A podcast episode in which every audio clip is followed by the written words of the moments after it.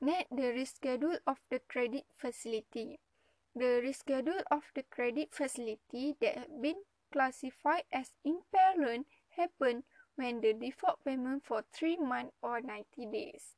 The reschedule of the loan and financing managed by Agency Counseling dan Pengurusan Kredit AKPK. There are several services that offered by the AKPK. First of all, the service that offered by AKPK is financial education.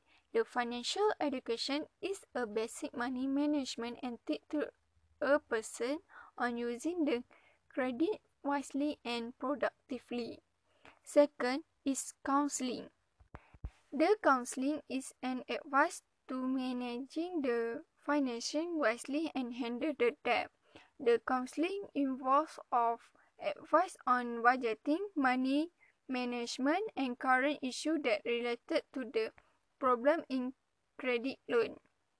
Lastly, the service offered by AKPK is Debt Management Program. The debt management program is the personal repayment program for individuals who facing difficult serving of their loan.